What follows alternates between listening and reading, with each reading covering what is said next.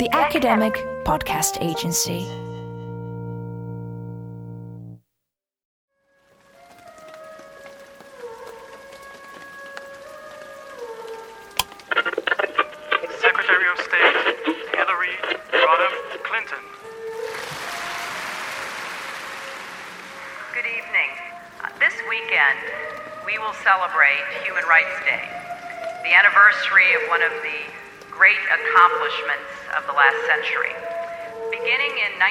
In 2011, Hillary Clinton delivered what is widely considered to be a historic speech about the importance of recognizing gay rights as human rights, not just within the US but globally.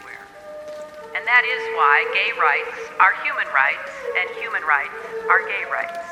Six years later, this episode of the Glass Bead Game has come to southern China to visit one of the many cities in a fast changing country where people are questioning the significance of sexual identity in the modern world. And later in this episode, we shall also travel to Tulsa, Oklahoma, to see how a changing political climate in the US has been affecting the lives of its LGBT population. It does not matter what country we live in, who our leaders are, or even who we are. Because we are human, we therefore have rights. China and the United States are often depicted on the world stage as superpowers with opposing cultural and national characters. China, for instance, is a communist republic where all land is owned by the state and leased to the people. The US, in contrast, is a liberal democracy with a fundamental culture of property ownership. China operates a policy of state controlled media censorship, whilst the US proselytizes freedom of speech and of its press. So, at this point in history, how does state policy and ideas of national character inform the personal experiences of those that identify as LGBT? Are the cultural differences between China and the US meaningfully comparable, and should both countries be doing more to uphold their commitment to the International Bill of Human Rights as Hillary Clinton suggests? The time through which we are now passing is of exceptional character. This is The glass bead game. The glass bead game. My dear friends, Inform, investigate, and engage. Hi, Hello. Hello. We are presently in the office of a youth centre in southern China, and the voice of the interviewer is the Glass Bead game producer Bibi Letts. Due to concerns about anonymity, exact locations and persons shall remain nameless or be referred to with a pseudonym. My name is uh, you mean English name? Uh, whatever you prefer. Okay, Joga. Yeah, my mm, uh, English name Joga. Yeah, Joga Jia. Oh, and uh, what do you do? I'm a therapist. Yeah. Also, I, I think I'm a teacher, but mostly my my work is uh, therapy. Yes. I just want to teach what I have learned about the society or about the people. Um, knowledge of sex is uh, is not so well taught in China. You know, they just won't talk about sex. The, the teacher won't talk, and your parents uh, will not talk about sex to you. So you barely know nothing about sex, like uh, in in this country. So that's what I want to teach. Yeah. It's very important to clarify at this point that in China it is not illegal to be gay. Sex between same sex couples has been legal since 1997. However, it was not until 2001 that the Chinese Society of Psychiatry declassified homosexuality as a mental disorder. For the WHO, the same process happened in 1990. Uh, like my aunt, uh, my mother's sister, she is a lesbian, but she didn't didn't come out. She just like other people to getting married and to have a son. But in a very short time, that she divorced and never marry again. And we all knew that she's different because she just you know she just wants to play with girls or women or you know she's a lesbian But my mother and, and, and her, they didn't talk about it. So I think um, some of the uh, gay people in the old age, they just pretend to be straight to let the people know, okay, she, she, she married and she have a baby, so she's normal. A study published by the UN in 2016 found that in China, very few LGBT individuals choose to be open regarding their sexual orientation or gender identity. The report proposes that less than 5.5% were fully open in their schools, workplaces, and religious communities, whilst only 14.6% had come out to their own families. When I grow up, when I notice I'm a lesbian, I would tell myself, okay, you must. Uh, you must come out and you must have to deal with the, the press yeah, you, you have to tell your parents because I don't want to be like my aunt. It's a very miserable life. Uh, stay in the closet and just cannot love the the people she wants to love. In order to understand the significance of state legislation and its relationship to sexual identities on a global stage, I spoke to author and pioneering gay activist Dennis Altman. China is clearly going through huge transitions, and I think that the assumption that most people in the West made up till a decade ago was inevitably, as they get richer, they'll become more like us. Liberal democracy will flourish. And of course, along with that, we will have uh, acceptance of diversity. I, I think that's increasingly questionable. I mean, I think, as I think there are possibly new forms that we can't quite imagine or envision the reality or perception, which is equally as important, of the split between Western democracies and the rest. That somehow uh, a progressive view or a view uh, which accepts homosexuality and, and is tolerant of sexual expression is somehow synonymous with democracy. That, that idea is that I mean is that a claim which people are making or it certainly is a claim that um, I think the Obama administration, though not, I suspect, the Trump administration would have made. I think that there are some clear correlates. Um, the greater acceptance of sexual diversity will come in countries that are affluent, that have liberal democratic political systems, and that do not have uh, authoritarian dominant religious traditions. The problem with the binary divide is that it really only works when we look at what governments do at an international level. And that's measurable, it's easily accessible, and there, you know, governments vote for or against. But at the same time, the degree of hypocrisy in international affairs is such that even that isn't a very good guide.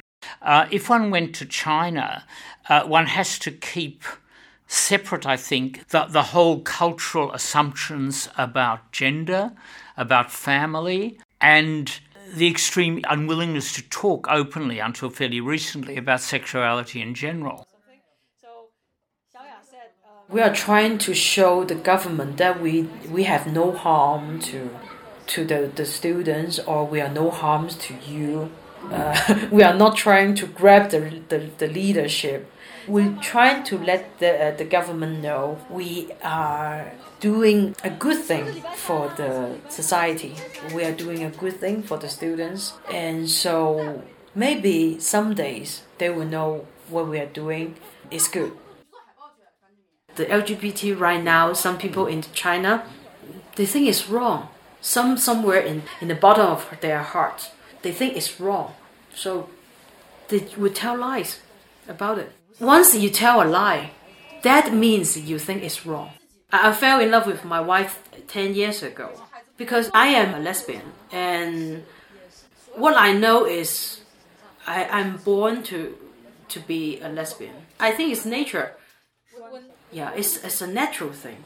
I cannot see something wrong. Uh, nothing wrong about it. It's just love and the people it just happened to be a girl okay that that maybe is different from other people but the love is all the same. It's the same with other people's love.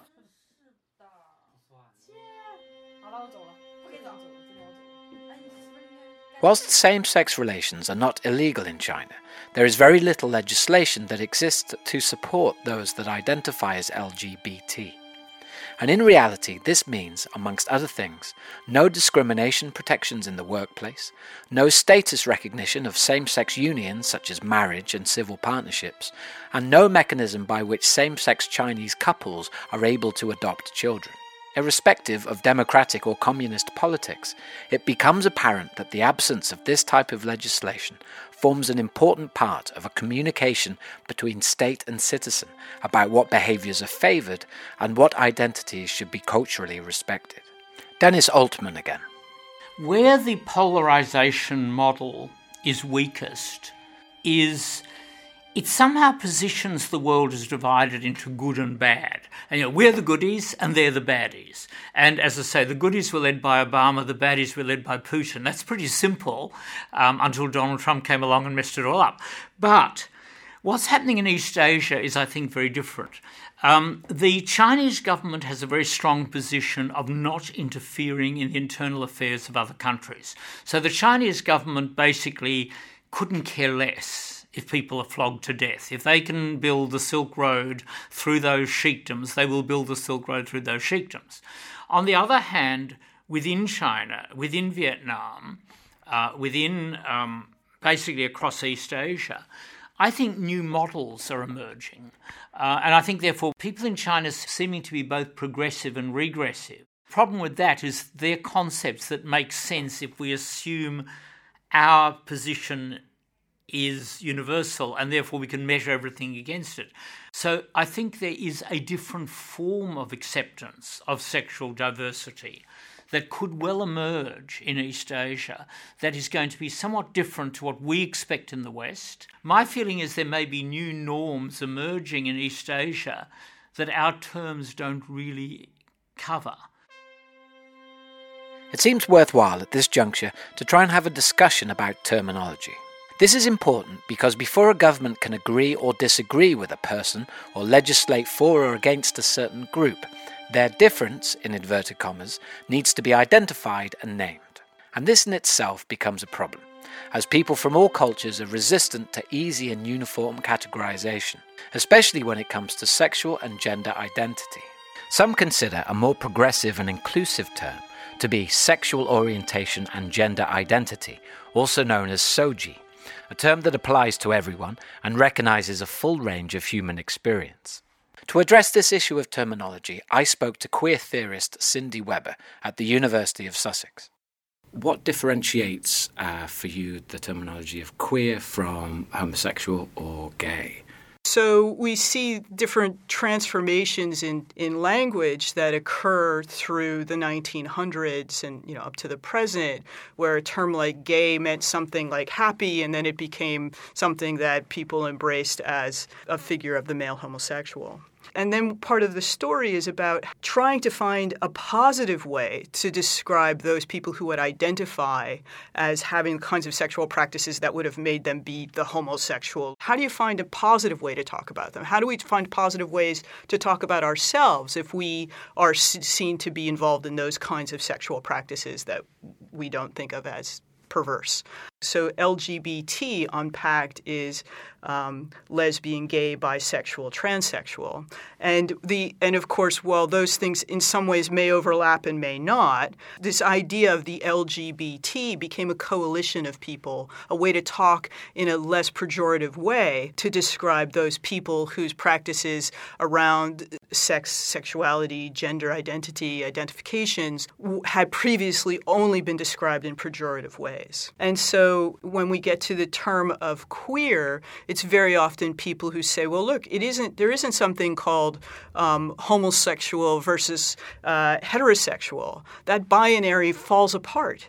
Um, that there's a range of sexual attraction, there's a range of sexual desire, that somebody who we might call homosexual may also be attracted to people of the opposite sex. And those people who we think of as heterosexual might also be attracted to people of the same sex sex and you know make these kinds of distinctions also in terms of gender. So those complexities are the kinds of things that the term queer often tries to catch that fall out of binary understandings of heterosexual versus homosexual, male versus female, masculine versus feminine. And there's very often a political agenda around that which is about saying I have a right to live the way I want to live.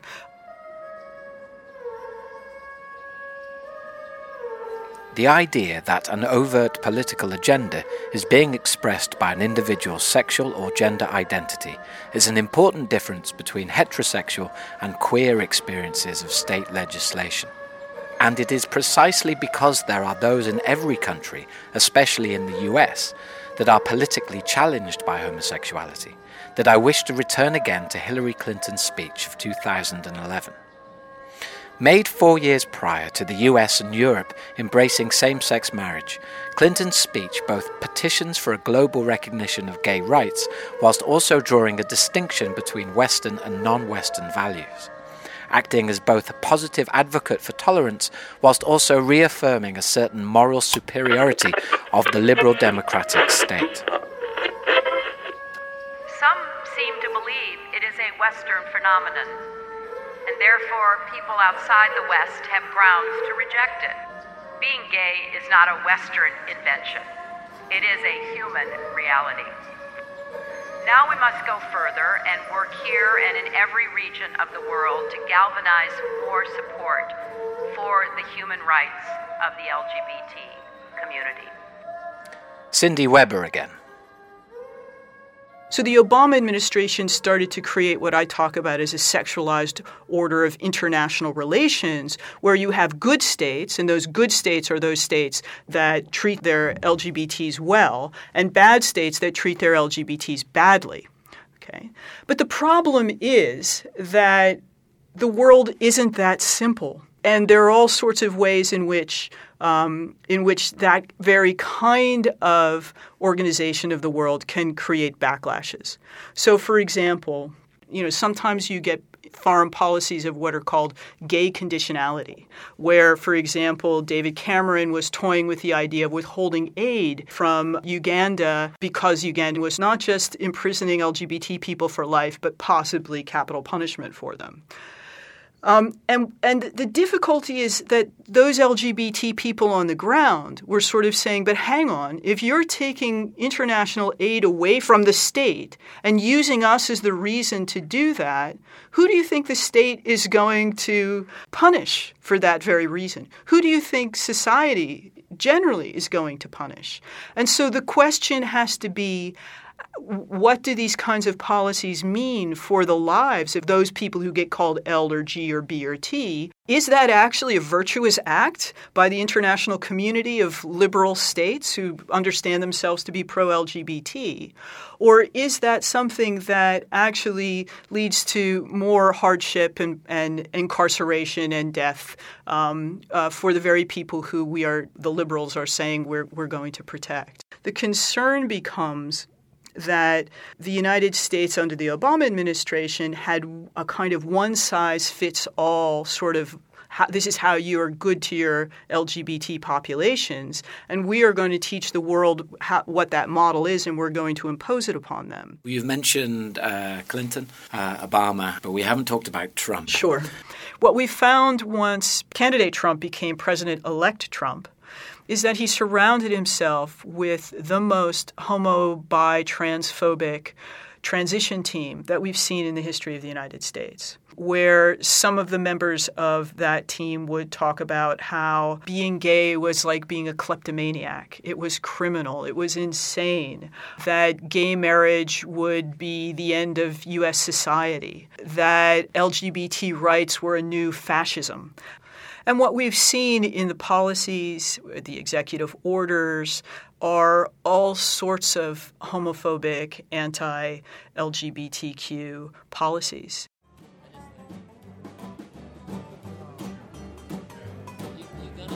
So, in order to understand the present day experience of the LGBT community in the United States, we're going to travel over 8,000 miles away to another youth centre in Tulsa, Oklahoma. Uh, my name is Tim Gillian, and I am the co founder and now the executive director of Open Arms Youth Project in Tulsa, Oklahoma. And we are a gay, lesbian, bisexual, and transgender youth organization for young people ages 14 to 21. Now, the US, like China, is a very large country, and no one state can sum up the national experience. However, we've come to a staunch Republican city precisely to illustrate the relationship between legislation, which has not changed significantly over the last nine months, and the culture of acceptable behaviour, which undoubtedly has. Speaking with Tim, it became apparent just how quickly democracies can change direction on social issues, and that the culturally sanctioned position or opinion of those in charge has a far reaching effect into people's lives, even if, by and large, laws and legislation designed to enforce tolerance remain intact. So it was a completely democratic state. In the 90s, I got real active in democratic politics. I was going to run for office. Well, because of my connections, I felt like I was probably more called to help these youth than I was to run for office. And I was very disappointed in the Democratic Party because what I said was, You people have no balls. You will not stand up for what's right because you've got some preacher whispering in your ear, or you're afraid the Republican's going to win because you said you support gay rights. You should be doing what's right for society, not what's right to get you elected. And that's when I kind of walked away. In a state that voted for the Trump administration by a large majority, the Open Arms Youth Project has experienced some very real changes since Donald Trump became president at the beginning of 2017. I mean, the day the day of the inauguration, the, the gay and lesbian page disappeared from the White House website, and the current political climate in our country has made it we've seen bullying rise almost 50% within the last few months just because it seems to be an acceptable method of dealing with people who are different from our government top down. So it's been a little scary. Now, we've worked a lot within the Tulsa public school system, so we have the administration on our side. But just because you have the top administrators on your side does not mean that you have that that trickles down to all of the um, on the ground educators or counselors. So we still have young people who encounter religious bias even in the school system, even though that's not allowed by mandate of the administration. It still occurs because people value their Christian beliefs over the safety and judgment free zone for these youth. So we have to be very careful and we ask the kids to be very careful who they out themselves to because we don't want them to have any um, backlash in school. We want them to be safe. Cindy Weber again. So this, the kinds of protections that we saw in the United States that were increasing under the Obama administration have been rolled back by the Trump administration. And what we also find is that at an international level, of course, the United States is no longer the champion of LGBT rights, is no longer uh, putting people, you know, rep- making representations to the United Nations, for example, on behalf of LGBT people we were encouraged, so encouraged the last eight years that we felt like we were working ourselves out of a job. And then just almost immediately, we realized we have to still be here. We have to stay. We have to continue to be open and provide the services that we provide because all at once these kids were suffering again. Kids that had never faced this. The hate is just palpable right now in our country and it's it's pretty frightening. One example is the rights of transgendered children in U.S. schools are not going to be defended by the Trump administration the way they were by the Obama administration. Another example is how independent contractors working for the U.S. government can opt out of equality guarantees, which means that this will disproportionately affect LGBT people. Another is um, an executive order that is about the so called protection of religious freedom in the United States. Of course, it's not every religion, it's Christians who believe that homosexuality, bisexuality, transsexuality are sins, and that therefore in their private business dealings, whether that's about renting someone a home or giving someone a job, they need respect the rights of LGBTQ people.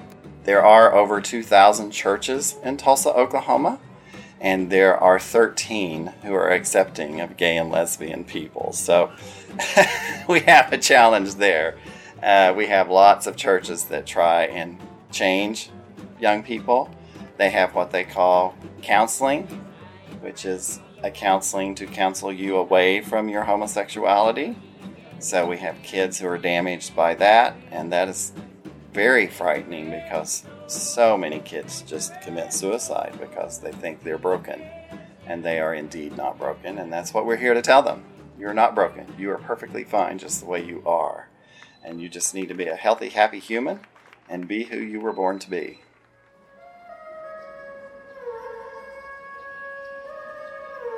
Returning to China, the similarities between the work of the two youth centres in empowering the self esteem of those that identify as non heterosexual suggests a social instinct that transcends both geography and political institutions. The sounds you hear are of a game designed to help those playing it feel more comfortable around the subject of sex.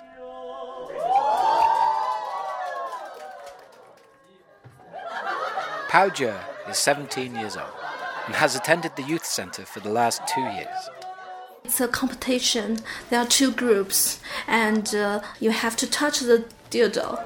The first one who uh, touch the dildo, she or he can get the chance to sing the song or to answer the question. And because there are some, uh, some of them are shy to do this, so this can make the game more difficult. And in China, people don't talk about sex, don't talk about condom, don't don't talk about um, disease. So I think it's um, a, a, window that I know um, so much things about this, and I um, make so many friends here, and we can talk so um, talk to each other. Uh, we can we, we don't have a mask because we can talk about our gender identity and sexual orientation. I also take my mom and my boyfriend here, so uh, this makes my uh, family relationship better, I think.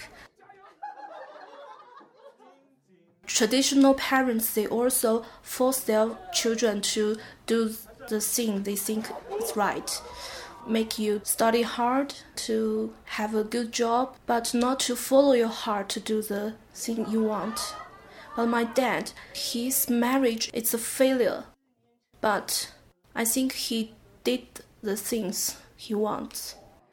And uh, he taught me that I can do what I want, I can learn something I'm interested in. I think other parents cannot understand my dad because he gave me the freedom that I can see the, the world in a free way, um, not not in the way that be controlled. And he's pretty cool with you identifying as bisexual. Yes, because I asked him if I have a girlfriend, what would you do? He think about it, really think about it, and he said, I have no idea, but I think you should um, you should introduce her to us. You should uh, bring her to uh, our house, and we want to uh, know the your partner. I mean. In order to understand better the relationship between the state and society in China, I felt that I needed to talk to somebody that understood the law and how it functions within this society. Hello. Hi. How are you? The man I'm, I'm speaking well. to is How the are you? president for a Chinese uh, LGBT okay, youth network, which works Good. with over Thank 50 youth groups this across the country. He is also an academic, currently finishing his master's in human rights and international relations. The Hillary Clinton speech of 2011, when Yeah. she was working for the Obama administration, and she makes these very strong statements that gay rights are human rights and human rights are gay rights. Yeah. Mm.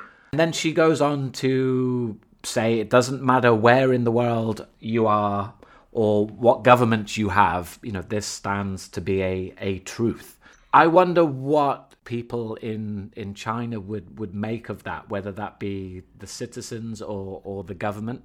Would, would that seem like a preposterous idea? Yeah, I think many Chinese citizens will not agree with uh, Hillary about this, even though they think homosexuality is not a problem or they can tolerate these people themselves, but they don't think challenging the government is the right thing, and they don't think uh, LGBT people should claim openly, politically their rights. For you, Yang, are LGBT rights are they political? Do you think it is a political discussion?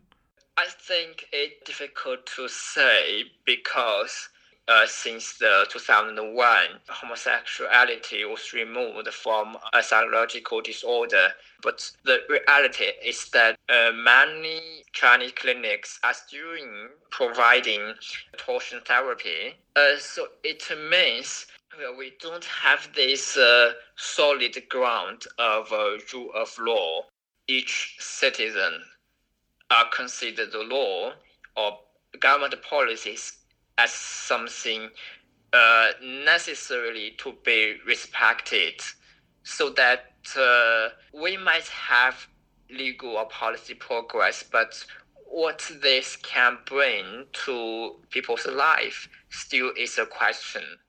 Many people outside of China assume perhaps that there is far more of an aggressive blackout on all voices of dissent. But it sounds to me, from what you're saying, that there is a place and there is a purpose to have a conversation with the political system. Yeah, not uh, only a conversation between the society and the the government, but also uh, how to bring changes within the society itself. Because so I think this is we uh, we need to teach to the society, especially the young generation, that you should do and you can do something to change or what uh, you find not so satisfying and uh, you are not happy with. So, the 17th of May, which is the International Day Against Homophobia and Transphobia. Yeah. What what does that mean in China, where to express yourself in the streets has slightly different dynamics? Uh, for Chinese uh, NGOs, especially us, provides a model that how you can communicate this message to the public and uh, what tools can be used. If we don't have this occasion, it will be difficult to organize. But with with this occasion, that uh, our member groups are motivated themselves automatically. They will think about, oh, it's uh, uh, May 17, what are we going to do? Uh, without that, it would be very difficult to get uh, all these groups to have campaign in the in the same time. Yeah. Pao and Bibi are attending the International Day Against Homophobia and Transphobia at an event nearest to them. Yeah, it's a local park here, and uh, with the day of uh, May 17th, and uh, we are uh, bring the rainbow flag to show all of the people, the local people, uh, that we are uh, gay, lesbian, LGBT people. Yeah. Adding to the social complexity, they are parading next to a Chinese marriage market where parents meet each other in order to find partners for their children. So this is like a Uh, uh, marriage market. Yeah, this is their details of themselves about their uh, birthday and uh, where they work and uh, uh, what are they want to fund. Yeah. And uh, they celebrate. Uh, they, they they held this meeting every weekend. But we are come to here. But uh, maybe some people will ask us, uh, "Would you like to uh, meet my daughter or sons?" But we will say, "No, uh, I'm I'm lesbian and uh, I want to find a girlfriend, but not boyfriend." yeah. It's a bit complicated to talk about human rights in China because the whole society doesn't have a consensus about the definition of human rights. And it's even debate that whether Chinese people should adopt this system of human rights values and theories which invented by the Western world because some say that uh, as an intervention or even an invasion of uh, Western ideology. So for some people, LGBT issues are just cultural or social issues, and that uh, doesn't so much involve human rights. They say that uh, it's not necessary that uh, we uh, use the legislation or a government policy to protect uh, LGBT people. And of course, uh, the others, especially advocates, uh, are more progressive and advocate for uh, legal and uh, policy protection. So maybe we show up here, and if they bring their children here and they can find us. We are maybe we are more uh, appropriate. Yeah, better match. Yeah, because we have some uh, stick some paper uh, behind us and uh, uh, it's it, it, it's wrote it, wrote on is uh, everyone is the same uh, LGBT people all the same as others. We, we need uh, too many kinds of uh, styles of life, and we have to tolerate uh, others. And can you describe the reactions that uh, when people see you? Uh, some of them they don't know. Uh, they don't know what does the rainbow flag means. But when they saw, when they when they watch our papers behind us, they will know that.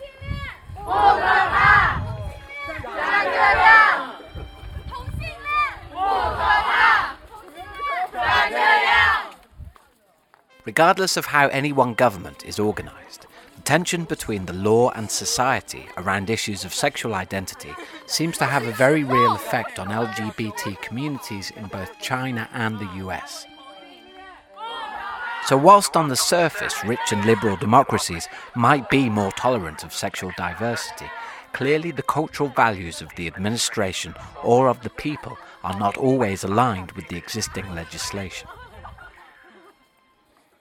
What's more, the danger with a narrative that positions the West as the progressive superior, deserving imitation, is that any single universal approach to tolerance of sexual and gender diversity is likely to misjudge many nuances of how people externalize sexual expression, whilst judging the appropriateness of this within the cultural and political norm.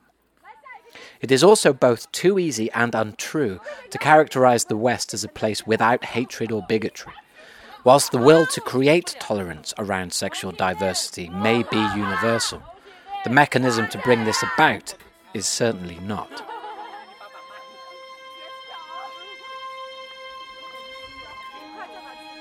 Further information about all who featured in this episode can be found at www.theglassbeadgame.co.uk. And whilst you're there, why not subscribe for free at the top of the site? Your presenter for this episode has been Will Hood, and the series producer is Rob Alexander. The Glass Bead Game has been brought to you by the School of Global Studies at the University of Sussex and is an Animal Monday production.